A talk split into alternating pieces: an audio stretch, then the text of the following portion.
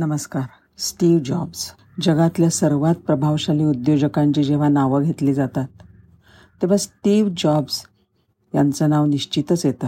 जागतिक तंत्रज्ञानाचा चेहरामोहरा बन बदलवून टाकणाऱ्या जॉब्स यांचं जीवन वादळी होतं. व्यावहारिक जगामध्ये सणकी कलंदर म्हणून ह्यांना ओळखलं जात असे. सुबक आणि सौंदर्यपूर्ण उपकरणं बनवण्याची यांना आवड होती. त्यांनी तयार केलेल्या उपकरणांनी जसं की Macintosh computer iPhone iPod iPad तंत्रज्ञान विश्वामध्ये क्रांती घडवून आणली. जनता म्हणजे लोक ही प्रॉडक्ट कितीही महाग असली तरी खरेदी करत असत. स्टीव्ह जॉब्स ॲपल कंपनीच्या मदतीने वयाच्या केवळ पंचवीसाव्या वर्षी लक्षाधीश झाले. चौऱ्याहत्तरमध्ये जॉब्स आपल्या जीवलक मित्राबरोबर आध्यात्मिक ज्ञान मिळवण्यासाठी भारतात आले होते. आणि इथे आठ महिने राहिलेही होते. त्यांचा मूळ मंत्र होता थिंक डिफरंट. त्यांचा विश्वास असा होता की जीवनामध्ये जर काही महान गोष्टी करायच्या असतील तर कोणाचीही वाट न बघता एकटंच चालायला शिकलं पाहिजे. त्यांना पॅनक्रियासचा कॅन्सर होता. अनेक वर्ष त्यांनी कॅन्सरशी झुंज दिली. शेवटी वयाच्या छप्पन्नाव्या वर्षी पाच ऑक्टोबर दोन हजार अकराला स्टीव्ह जॉब्सची प्राणज्योत मावळली. हाच दिवस स्टीव्ह जॉब्स डे म्हणून साजरा केला जातो. त्यांचे अखेरचे शब्द असे आहेत. ते म्हणतात व्यावसायिक क्षेत्रामध्ये मी उत्तुंग यशाची शिखरं गाठली. इतरांच्या दृष्टिकोनातून माझं आयुष्य आणि यश हे समानार्थी शब्दही झाले. तरीही माझ्या कामाव्यतिरिक्त आनंद जर म्हणाल तर तो मला क्वचितच मिळाला. अखेरीस काय? तर ज्याला मी सरावून गेलो ती माझी संपत्ती. माझ्यासाठी केवळ एक सत्य परिस्थिती मात्र बनून राहिली. आज ह्या क्षणी आजारपणामुळे हंथरुणाला खेळलेला असताना मी माझं सारं आयुष्य आठवून पाहतोय.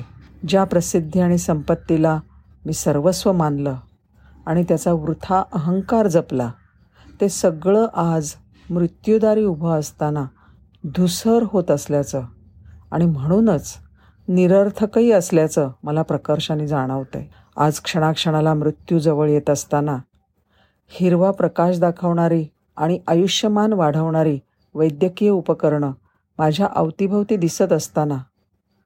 त्यात असलेल्या यंत्रांचा ध्वनीही मला ऐकू येत असताना. निकट येत असलेल्या मृत्यूदेवतेचा श्वासोच्छ्वाससुद्धा मला जाणवतोय. आता माझ्या लक्षात आलं आहे भविष्यासाठी पुरेल एवढी पुंजी साठवून झाल्यानंतर संपत्ती व्यतिरिक्त इतर काहीतरी अधिक महत्त्वाचं आपण करायला हवं असतं. त्यात कदाचित नातीगोती जपणं आणि एखाद्या कलेसाठी वेडं होऊन जाणं किंवा तारुण्यात पाहिलेल्या एखाद्या स्वप्नाचा पाठपुरावा करणं असंही काही असू शकेल. सातत्यानं केवळ धनसंचयाच्या मागे धाव धावण्यामुळे माणूस आतून फक्त आणि फक्त पिळवटलाच जातो. अगदी माझ्यासारखा. परमदयाळू परमेश्वरानं आपल्या प्रत्येकाला इंद्रिय दिली आहेत. ती इतरांच्या अंतःकरणातल्या प्रेमाची जाणीव व्हावी यासाठीच संपत्तीनं निर्माण होत असलेल्या आभासांच्या आकलनासाठी निश्चितच नव्हे. आयुष्यभर मी जी संपत्ती मान मरातप कमावले ते मी कदापिही सोबत नेऊ शकणार नाही. केवळ प्रेमामुळे माझ्या आयुष्यात निर्माण झालेल्या सुखद स्मृती मात्र मी नक्कीच नेऊ शकेन. तीच तर खरी संपत्ती जी आपल्याबरोबर येते आपली पाठराखण करते आपल्याला बळ देते आणि अंतिम क्षणी मार्गदर्शन करेल असा आपल्यापुरता प्रकाशकिरणही देऊ करते. हजारो मैल विनासायास प्रवास करण्याची शक्ती प्रेमामध्ये आहे. आणि त्या सोबतीने येणारं जगणंही मग अमर्याद होऊन जातं. हवं तिथे जा. हवी ती उंची गाठा. हवं ते प्राप्त करण्याची क्षमता आपलं हृदय आणि ह्या दोन हातांमध्ये असते. जगात सगळ्यात महागडा बिछाना कोणता असतो माहीत आहे? आजारपणाचा बिछाना. आपली गाडी चालवण्यासाठी चालक भाड्याने मिळतो. आपल्यासाठी पैसे कमावून देणारे कर्मचारीही नोकरीला ठेवता येतात. पण आपलं आजारपण सहन करण्यासाठी आपण इतर कोणालाही कधीही नेमू शकत नाही.